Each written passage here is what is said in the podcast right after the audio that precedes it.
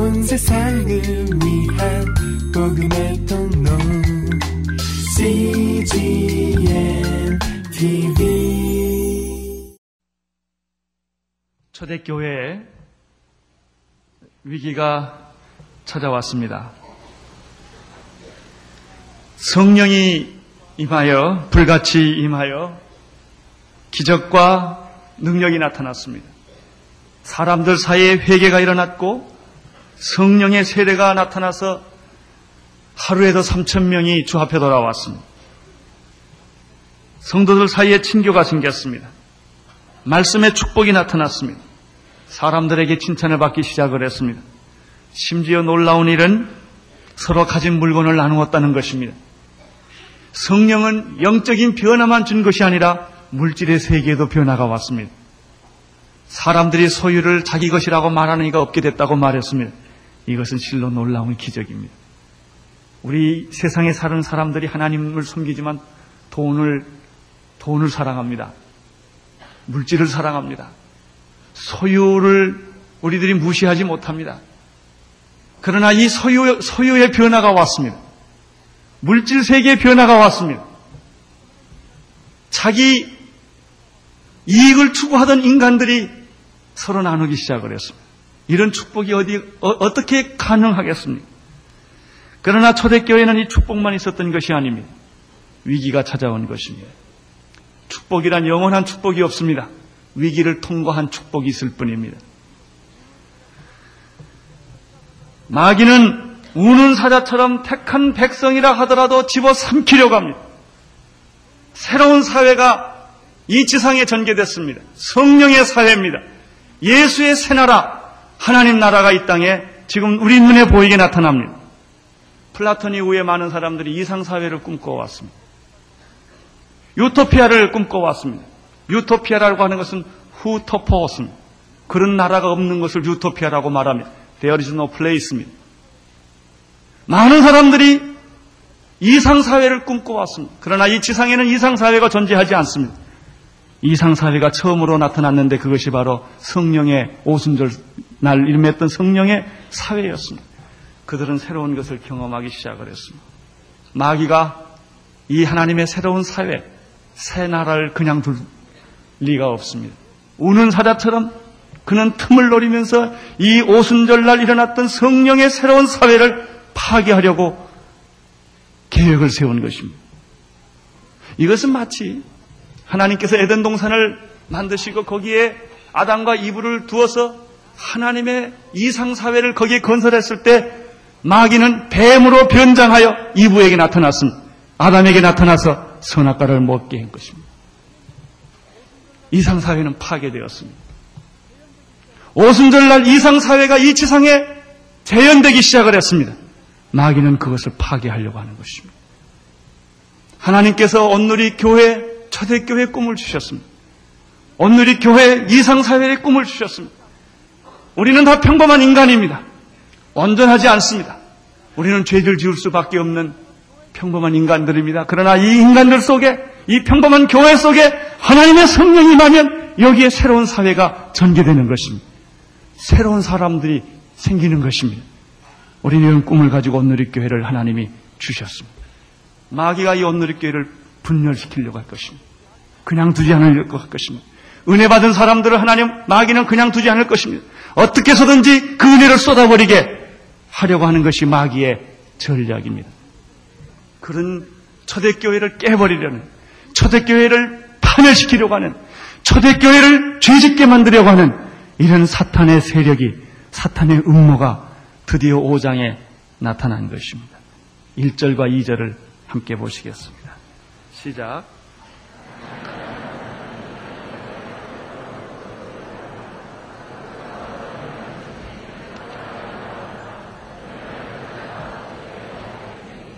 초대교회 아나니아와 삽비라라는 사람이 있었습니다. 이 사람은 아마 저희가 짐작컨대 초대교회 창립 멤버가 아니었나 생각을 합니다. 처음부터 같이 있었던 헌신된 그런 사람이었습니다. 그런데 이 사람이 오늘 성경에 보면 자기의 소유인 땅을 팔아서 그것을 사도들 발 앞에 헌금했다는 기록이 나타납니다. 왜 이 사람들이 이렇게 했을까? 분명히 사도행전 4장 36절 37절에 나오는 바나바의 신앙적 행위에 도전을 받았음이 분명을 합니다. 우리가 지난번에 공부했던 사장 마지막 부분에 보면은 사도행전에 아주 위대한 한 인물이 있는데 바나바입니다. 아마 바나바는 사도행전에 나타난 모든 인물 가운데 가장 뛰어난 신앙 인격을 소유한 그런 사람일 것입니다. 그는 성령의 충만을 받았습니다. 성령에 이끌려서 자기도 모르게 자기 가지고 있던 땅 소유가 생각이 났습니다. 그는 그 소유를 팔았습니다. 그 소유를 팔아서 구제에 쓰게 된 것입니다. 가난한 자를 생각하게 된 것입니다. 사도들의 발 앞에 그 헌금을 갖다 놓고 그 헌금이 많은 가난한 사람들에게 쓰게 되었습니다. 아마도 그 당시에 초대교회 성도들에게 이 사람은 존경을 받았을 것입니다. 분명히 칭찬을 받았을 것입니다. 놀랐을 것입니다. 아나니와 삽비라가 그것을 목격하고 있다가 질투를 느꼈던 것 같습니다. 시기심이 생겼습니다.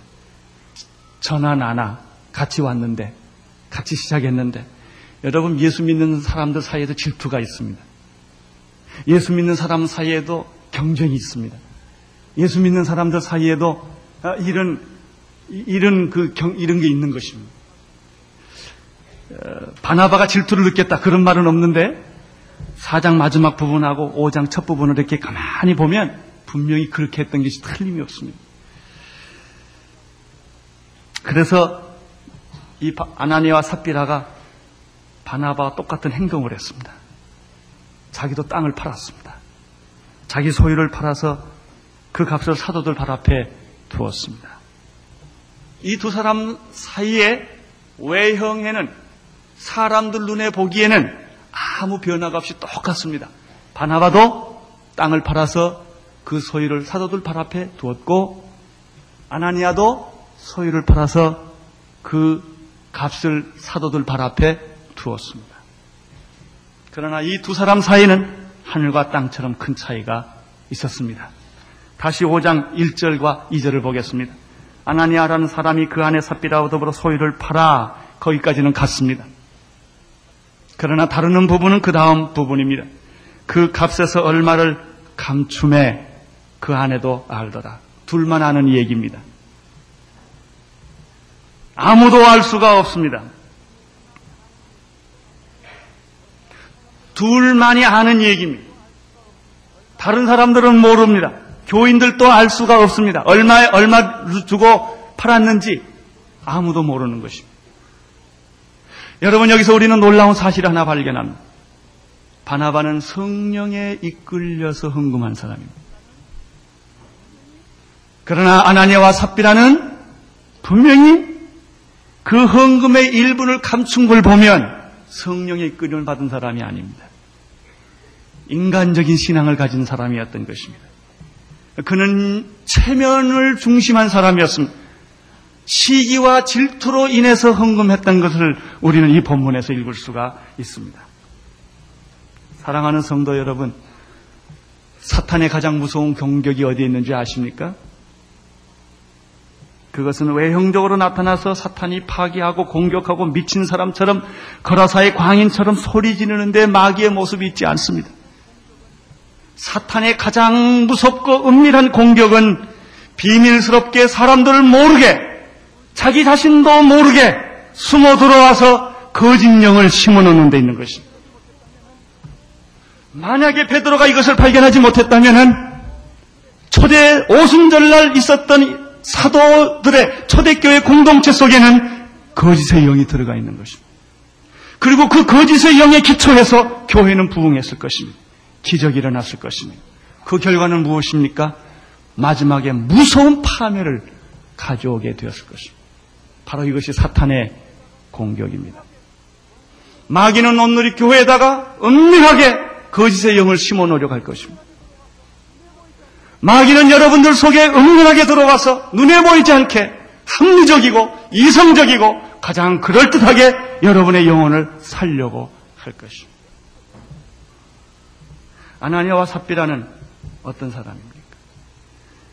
그들은 초대교회 멤버였고 헌신된 사람이었습니다. 적어도 이 사람은 자기의 소유를 팔아서 가난한 자에게 줄 수 있는 사람입니다. 에, 생각해 보십시오. 여기 계신 분들 중에서 체면이라도 형식이라도 질투라도 자기 집을 팔아서 교회 헌금할 사람 몇 명이나 되겠습니까? 별로 없을 겁니다. 우리가 이제 다음 내년 봄쯤에 여기다가 교육관 하나 짓는데 교육관 질 때 질팔 사람이 있을까요? 여러분 형식이나 체면이라도 자기 집을 팔고 자기 땅을 팔아서 헌금할 수 있을 정도면 괜찮은 사람입니다. 굉장한 사람입니다. 그만큼 이 사람은 헌신되어 있는 사람이에요.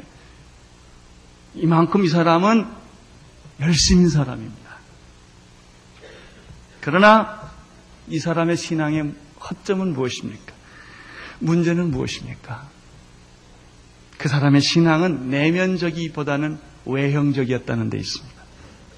주님을 섬기면서도 자기가 나타나기를 원하는 사람이 있습니다. 주님을 섬기면서 주님을 안 섬기는 것이 아니라 섬기고 헌신하고 봉사하고 자기 집까지 다 팔았지만은 그 동기가 인간적일 수가 있습니다. 체면적일 수가 있습니다. 바로 아나니아와의 섭비라의 신앙의 모습이 여기에 있습니다. 이 사람을 누구에게 비교하면 좋을까요? 아나니아와 삽비라.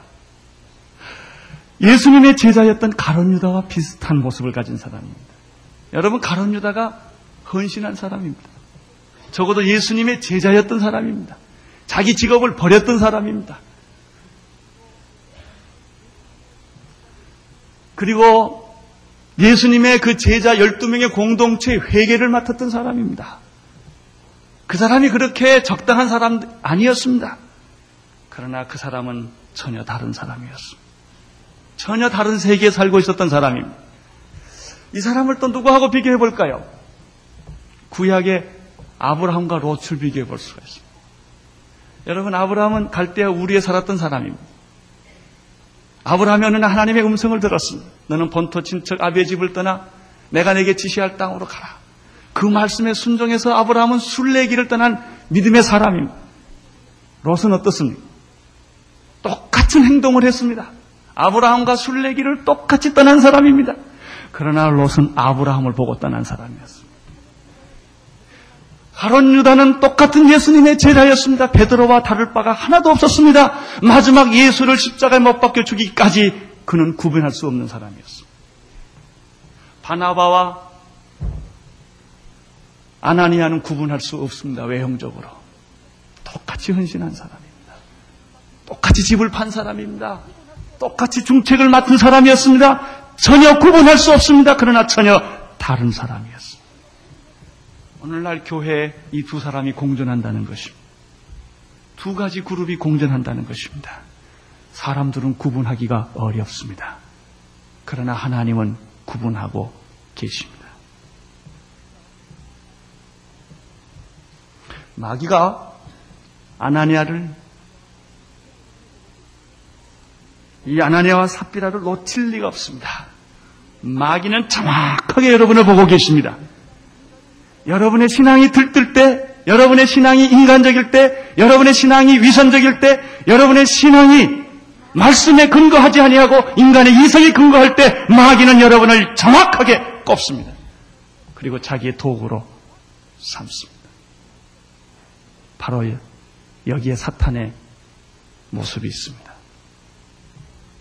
그래서 에베소서 4장 27절에 보면 사도 바울이 이런 말을 합니다. 분을 내어도 하루를 넘지 말라. 그러면서 마귀로 하여금 틈을 타지 못하게 하라. 오늘 여러분들 마귀에게 허점 잡히지 않게 되기를 바랍니다. 마귀에게 틈을 주지 마십시오. 마귀는 여러분에게 불평하라고 말합니다. 마귀는 여러분에게 원망하라고 말합니다. 원망할 만한 이유가 있다는 것입니다. 내가 바보냐? 너는 당하고만 있을 거냐? 여러분, 마귀가 우리한테 유혹하고 공격할 때 그것이 허상만은 아닙니다. 실제로 그런 일이 있습니다. 내가 억울함을 당하고 누명을 쓰고 내가 손해를 봅니다. 내가 억울하게 일방적으로 당하기만 합니다. 그때 마귀가 이렇게 말합니다. 너는 바보냐? 너는 자존심도 없느냐? 왜 일방적으로 당하냐? 한 번 걷어쳐라! 아, 마귀가 이렇게 유혹을 합니다. 그럴듯 합니다. 그래. 내가 식모냐? 이 집에? 그런 생각이 납니다. 내가 한번 남편에게 박치기를 해야지. 마귀가 그렇게 속삭입니다. 아주 합리적이고 그럴듯하고 설득력 있게 얘기를 합니다. 너는 원망할 만하다. 너는 불평할 만하다. 이렇게 자꾸 와서 유혹을 하는 것입니다. 여러분 어떻게 하시겠습니까? 사탄의 유혹을 받아들이겠습니까? 아니면 거부하시겠습니까? 마귀로 하여금은 틈을 타게 하지 못하게 하라.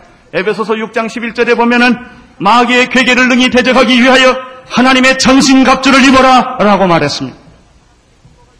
야고보서 4장 7절에는 그런 즉 너희는 하나님께 순복할지어다 마귀를 대적하라 그러면 저가 피하리라. 아나니아와 삽비라가 이 설교를 듣지는 못했습니다. 제 설교를 들었더라면 이렇게 유혹이 안 넘어갔을 텐데. 그는 마귀에게 달콤한 유혹에 그냥 빨려가 버리고 만 것입니다.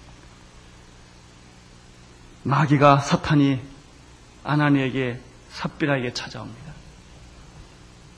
땅을 얼마에 팔았는지 누가 알 수 있느냐? 너희 부부만 알지 않냐? 산 사람하고 파는 사람만 알지 않느냐? 그 돈을 하나님께 다 바치기가 얼마나 괜찮냐? 아깝지 않냐? 돈을 좀 꿍쳐라. 쉽게 말하면 우리 요즘 세상에서 말하는 삥땅을 하라는 거예요. 빼라는 거예요. 너도 자식이 있지 않느냐? 언젠가는 자녀 교육을 해야 될 텐데. 집이 30평 아파트는 살만한 인물이 아니야. 너는 한 40평쯤 살만한 인물이다. 너도 옷을 한벌 사야지. 그러니까 삽비라가 가만히 생각해보니 자기가 옷이 없다는 사실이 깨달아졌어요. 내 생각이 내 생각이다. 그 소리가 그렇게 달콤하게 들린 거예요. 그래. 이 유혹에 빠지고 말았어. 열등감 있는 사람. 평소에 피해가, 피해 의식이 많은 사람. 늘 당하고 살았던 사람. 이런 사람들은 마귀의 유혹에 쉽게 빠집니다. 그걸 건들기만 하면 쑥 빠져버리고 마는 것입니다. 너는 왜 당하고만 사느냐? 너도 한번 일어서라. 너도 한번 반항해라. 아, 이렇게 마귀가 달콤하게 유혹을 하는 것입니다. 바로 이 순간에 아나니아와 삽비라는 하나님에 대한 두 가지 지식이 없었습니다. 첫째는 하나님은 사람의 외모를 취하지 아니하시고 중심을 보신다는 사실을 망각하고 있었습니다. 하나님의 관심은 헌금의 양에 있지 않습니다. 하나님은 당신이 얼마나 많은 헌금을 냈느냐 여기에 관심 있는 것이 아닙니다. 하나님은 과부의 엽전 두 입을 축복해 주신 분이 하나님이십니다. 하나님의 관심은 헌금의 태도에 있습니다. 아무리 적게 냈어도 여러분의 신앙 양심에 부끄러움이 없다면 하나님이 축복해 주실 것입니다. 아무리 많이 냈어도 여러분의 신앙 양심에 부끄러움이 있다면 하나님은 축복하지 않을 것입니다. 여러분 하나님이 헌금을 얼마나 많이 냈느냐? 많이 낸 사람은 하나님이 사랑하고 적게 낸 사람은 하나님이 사랑하지 않는 분이 아니십니다. 여러분의 마음의 태도를 하나님이 보십니다. 하나님은 외형을 보시는 분이 아니라 중심을 보시는 분이십니다. 두 번째, 그들은 하나님이 속는 분인 줄 알았습니다. 자기가 속이면 하나님이 속을 줄 알았습니다. 여러분, 많은 사람들이 왜 죄 짓는 줄 아세요? 하나님이 자기한테 속는 줄 알기 때문에 그래요. 내가 마음속에서 얘기하면 하나님이 못, 듣, 못 듣는 줄 알아요. 내가 여기서 소곤소곤 소곤 하면 하나님이 안, 듣, 안 들으신 줄 알아요. 그래서 어떤 사람은 여기서 소곤소곤, 여기서 음모를 꾸미고 할렐루야 하고 탁 나타납니다. 하나님은 속는 분이 아니십니다. 시편 139편 1절 이하에 보면은 시편 기자가 하나님의 속성에 대해서 이렇게 말씀하셨습니다. 여호와여 주께서 나를 감찰하시고 나를 아셨나이다. 주께서 나의 앉고 일어섬을 아시며 멀리서도 나의 생각을 통촉하시오며 나의 길과 눕는 것을 감찰하시며 나의 모든 행위를 익히 하시오니 여호와여 내 혀의 말을 하나도 알지 못하시는 것이 없, 없으시나이다. 내가 바다 끝까지 갈지라도 하나님은 거기 계시고 내가 하늘 끝까지 가더라도 하나님은 거기 계시는 분이십니다. 그렇습니다. 하나님은 여러분의 생각의 뿌리를 아시는 분이십니다. 여러분이 이불 속에서 여러분이 은원하고 이야기했다 할지라도 그것을 나팔 소리처럼 듣는 분이십니다. 그분이 하나님이십니다. 하나님은 결코 속지 않습니다. 하나님은 모든 것을 다 아십니다. 우리의 생각의 근원까지도 아시는 분이 하나님이십니다. 그들은 땅의 헌금의 일부를 속이는 것을 하나님이 속을 줄 알았습니다. 모르실 줄 알았습니다. 그러나 하나님은 속지 아니하십니다. 성령님은 거짓의 영에 속지 아니하십니다. 3절을 보시기를 바랍니다. 3절 시작.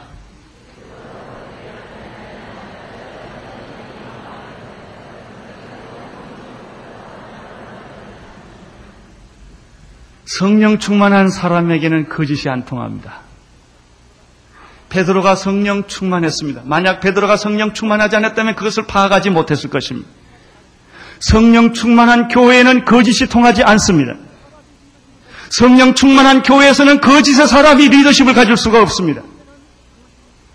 성령 충만한 사람 앞에는 거짓, 거짓의 사람들이, 사탄의 사람들이 존재하기가 어렵습니다. 베드로는 아나니아와 사피라 속에 있는 거짓 영을 보았습니다.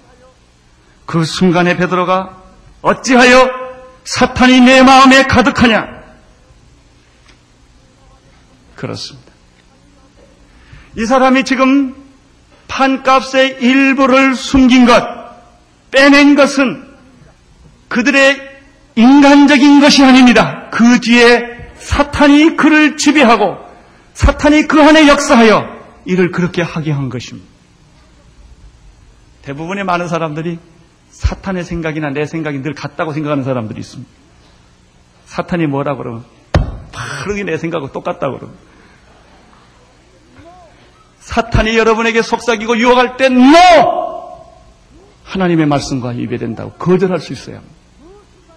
그 유혹을 그 순간에 거절할 수 있어야 합니다. 이게 성령의 사람입니다.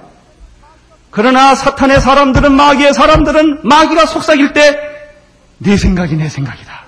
어쩌면 그렇게 내 생각하고 똑같으냐? 이렇게 생각을 합니다. 그렇게 생각하는 사람들이 이런 사람들입니다.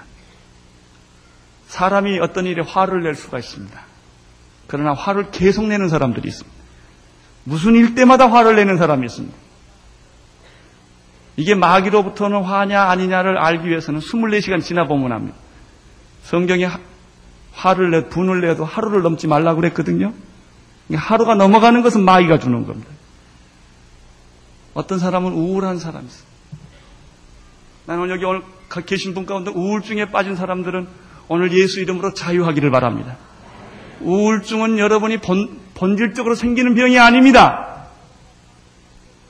어떤 사람들은 내가 우울하고 화를 잘 내고 질투하고 시기하고 미움하면 그것은 자기의 성격의 일부라고 생각합니다. 자기 개성이 되나요?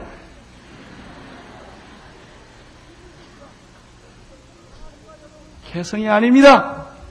마귀가 여러분 속에 드글드글해서 사탄이 가득해서 사탄의 성격을 만들어버린 것입니다. 지저분한 성격을 만드는 것입니다. 더러운 성격을 만드는 것입니다. 의심하는 성격을 만드는 것입니다. 작은 일에 감사하지 못하고 분노하고 질투하고 미워하고 시기하는 그런 캐릭터를 만드는 거예요. 거부하시기를 바랍니다. 어째서 하나님이 여러분 태어날 때부터 우울증을 줬겠습니까? 우울증을 거부하십시오. 그건 하나님이 여러분에게 준 성격이 아닙니다.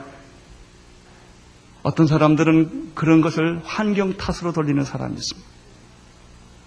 안 그렇습니다. 환경이 그렇게 만들 수 있는 요인이 없는 것은 요인이 있을 수 있다는 것은 인정을 합니다만은 그러나 그것이 결정적인 이유는 아닙니다. 어떤 사람들은 타인의 실수 때문에 내가 화를 낸다고 말합니다. 여러분, 마귀가 여러분에게 계속해서 화를 내게 할 때 어떻게 하시겠습니까? 성경은 원수까지 사랑하라고 말했습니다. 거부하십시오. 마귀의 속삭임을 거부하십시오. 거짓의 영을 심어주는 것을 거부하십시오. 어떤 사람들은 계속해서 말을 할 때마다 조금씩 과장하는 사람이 있습니다. 어떤 사람은 말을 하다 조금씩 거짓말을 보태는데 사람들이 모르고 속아 넘어가면 그게 통쾌한 사람들이 있어요. 제가 욕을 아주 잘하는 사람을 한번 본 일이 있어요. 그 사람은 말할 때마다 욕을 섞어 넣어야 말이 되는 사람이 있어요. 너무 나쁜 욕을 많이 해서 제가 물었어요. 아이, 왜 그렇게 욕을, 어디서 그런 욕을 다, 그, 그런 기막힌 욕들이 어디서 이렇게 나오냐고. 그랬더니 그분 하는 얘기, 욕을 안 하면 입이 근질근질하대요. 그래서 욕을 꼭 집어 넣어야 말하는 것 같대요. 얼마나 불쌍한 사람입니다. 거짓말을 섞어야 말하는 것 같은 사람. 같은 말도 과장을 해야 말이 되는 것처럼 느끼는 사람. 이 말했다, 저 말했다 하는 사람. 그런 사람들은 틀림없이 사탄의 지배를 많이 받고 있는 사람. 왜냐하면 마귀는 거짓의 영이기 때문입니다. 진실의 영이 성령의 영인 것입니다. 주여 나로 하여금 진실의 영을 갖게 하여 주옵소서. 사탄은 우리에게 욕심을 심어줍니다. 그런데 사람들은 뭐라고 말한 줄 아십니까? 그것을 야망과 비전이라고 말한. 나는 이 비전의 사나이다. 그렇게 또 대답을. 아닙니다. 그는 욕심의 사나이입니다. 그런데 그것을 그렇게 자기가 혼자 착각을 하는 것입니다. 사탄은 사람에게는 정상적인 성욕이 있습니다. 그러나 마귀는 우리에게 음욕을 심어 넣는 것입니다. 마귀는 우리에게 거짓말을 하게 하는 것입니다. 사탄은 성령을 속이려고 합니다. 사탄은 하나님을 속이려고 합니다. 그러나 베드로를 속일 수가 없었습니다. 사절을 보십시오. 시작.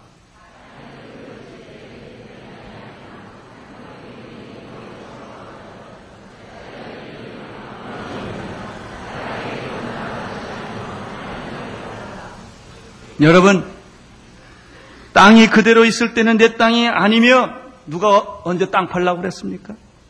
누가 언제 집 팔라고 그랬습니까? 하나님이 언제 그렇게 헌금하라고 그랬습니까? 땅을 안 팔면 어떻습니까? 하나님이 땅 안 판다고 야단하십니까? 그런 하나님 아니십니다. 은혜 헌금은 은혜 받는 대로 하는 것입니다. 땅이 안 팔 때는 내 땅이 아니냐 말이죠. 누가 언제 하나님이 땅 팔라고 그랬느냐 말이죠. 성령이 임해서 자기가 정말 가난한 자들, 불쌍한 자들, 교회를 위해서 자기가 헌금하고 싶어서 땅 파는 것은 좋은 일입니다. 그러나 하나님이 땅 팔라고 그런 거 아닙니다. 땅 안 팔아도 됩니다. 헌금 안 하셔도 됩니다. 그렇다고 하나님이 그를 미워하거나 축복하지 않는 그런 하나님이 아니십니다. 또 땅 팔았다고 하자. 하나님, 땅 팔았는데요. 반은 내, 내 겁니다. 반은 하나님 겁니다. 그렇다고 하나님 야단 안 하십니다. 아니, 하나님 이 땅을 팔았는데요. 하나님 10분의 1만 가지십시오. 내가 10분의 9를 갖겠습니다. 그래도 하나님 뭐라고 그러지 않습니다. 아니, 하나님 10분의 1로만 많아요. 100분의 1만 가지십시오. 내가 100분의 99를 갖겠습니다. 그래도 하나님 괜찮아요. 야단하지 않았어요. 아, 이래도 괜찮아요. 땅 팔았는데 하나님 안 주겠어요. 이래도 괜찮아요. 우리 하나님이 돈에 관심 있는 분이 아니세요. 여러분의 태도에 관심 있는 분입니다. 하나님은 어떤 하나님이십니까? 문제는 이 땅을 팔았는데 교회에 헌금하는 것처럼 하면서 삥땅 하는 것을, 빼내는 것을 하나님이 싫어하시는.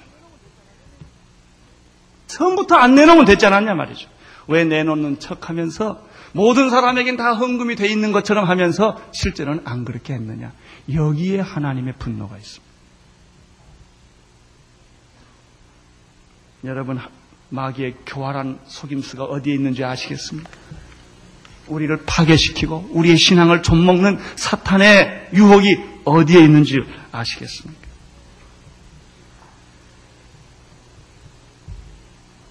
우리 신앙생활에 있어서 제일 경계할 사람은 겉으로는 열심도 있고 봉사도 있고 헌신도 있지만 거짓말을 하는 사람.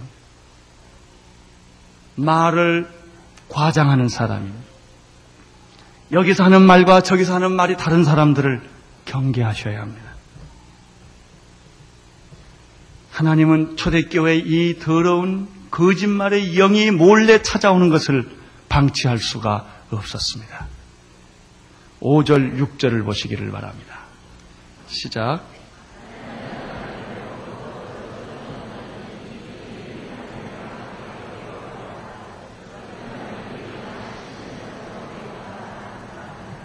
아나니아는 성령의 음성을 베드로를 통하여 듣는 순간에 혼이 떠나버리고 말았습니다.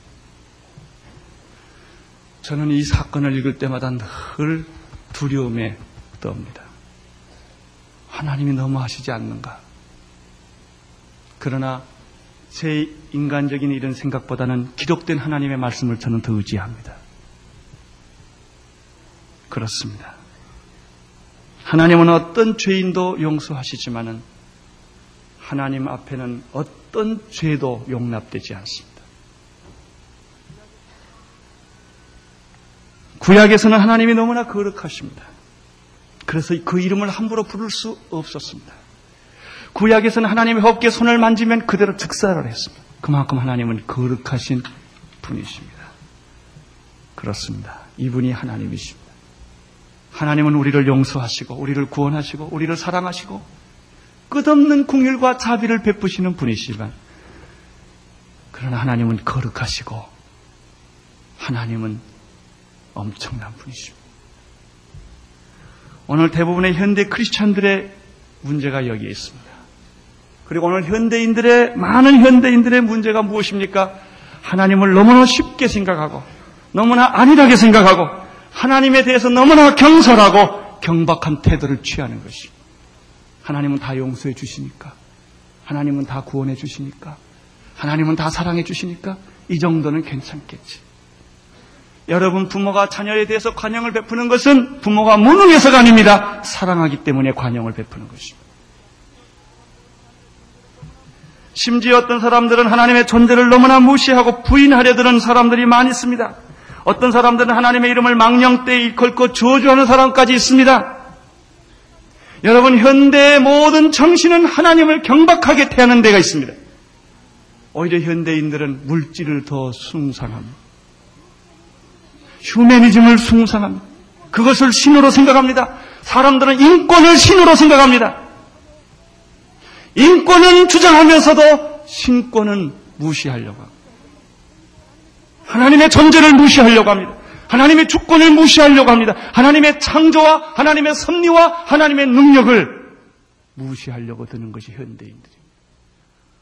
오늘 많은 성령 받은 사람들의 문제가 경박한 신앙생활입니다. 능력과 기적과 축복을 노래하면서도 하나님을 경외하는 거룩함이 없습니다. 하나님을 이용하려고 하는 것입니다. 하나님의 축복만 따먹으려고 하는 것입니다. 여러분, 하나님이 좋으십니까? 하나님이 주시는 것이 좋습니까? 많은 사람들은 하나님보다는 하나님이 주시는 것을 더 좋아합니다.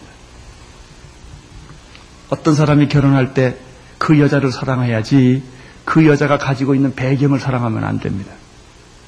배경은 올 수도 있고 안 올 수도 있는 겁니다. 그 여자를 사랑해야 그러나 많은 사람들은 그 남자를 사랑하기보다는 그 남자의 타이틀을 사랑합니다.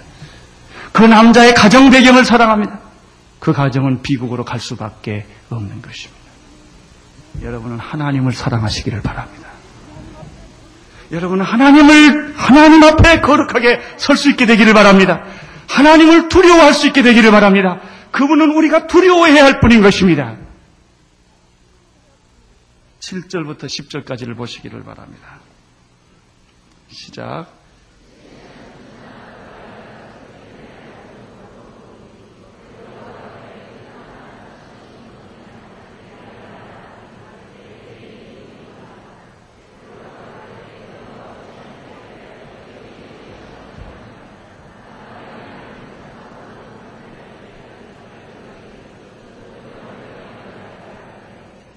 곧 베드로가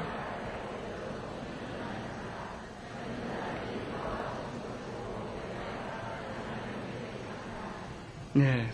거짓의 영은 남편에게만 있었던 것이 아닙니다.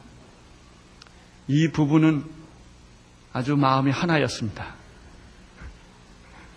나쁜 쪽으로 하나였습니다. 그래서 이 부부가 다 그 자리에서 즉사하고 말았습니다. 이런 내용이 사도행전에 있다는 것입니다. 사도행전에는 호련히 하늘로부터 급하고 강한 바람 소리만 있는 것이 아닙니다. 불의 혀같이 갈라지는 것이 사람 위에 보이는 것만 있는 게 아닙니다. 안진뱅이가 일어나는 것만 있는 것이 아니라 하나님을 속이려고 하고 하나님을 경박하게 믿으려고 하고 하나님의 성령을 속이려고 하는 사람에게 이렇게 그 자리에서 즉사하는 일도 있다는 것을 사도행전은 우리에게 같이 보여주는 것입니다. 이분이 하나님이십니다. 11절을 읽으시기를 바랍니다.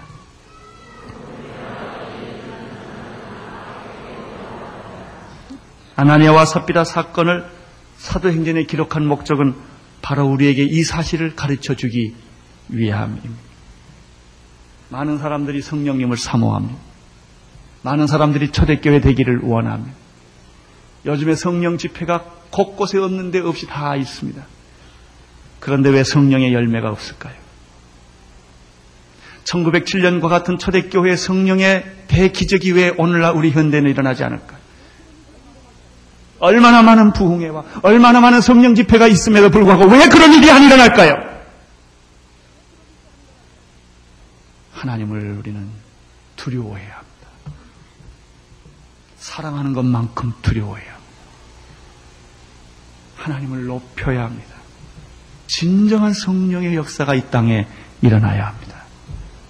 이것을 위해서 오늘 아나니와 삽비라 사건을 우리가 이 말씀을 읽고 감당하기 어려운 말입니다만은 이 사건을 우리에게 보여준 하나님의 의도가 여기에 있습니다.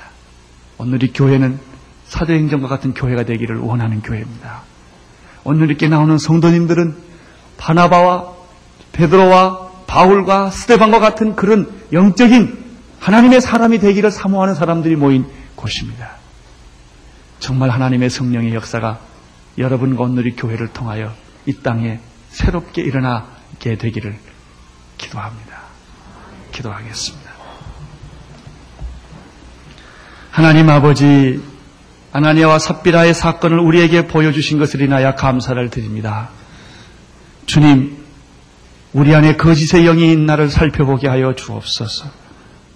우리 안에 하나님을 속이려고 하고, 우리 하나, 우리가 하나님 보다는 사람을 더 중히 여기는 부분이 없나를 살펴보게 하여 주시옵소서. 우리의 신앙이 쇼가 아닌지 보게 하여 주시옵소서. 하나님 앞에 서게 하여 주옵소서. 말씀 앞에 서게 하여 주시옵소서. 오 성령님이여 이 시간에 우리 안에 있는 거짓의 영을 예수 이름으로 다 추방하게 하여 주시옵시고 진실한 영으로 우리를 새롭게 하여 주옵소서. 우리나라에는 거짓말이 너무나 많습니다. 주여 이 민족의 거짓말을 다 몰아내 주시옵소서. 이 민족으로 하여금 정직한 민족이 되게 하여 주시옵소서. 예수님 이름으로 기도드리옵나이다. 온 세상을 위한 복음의 통로. CGM TV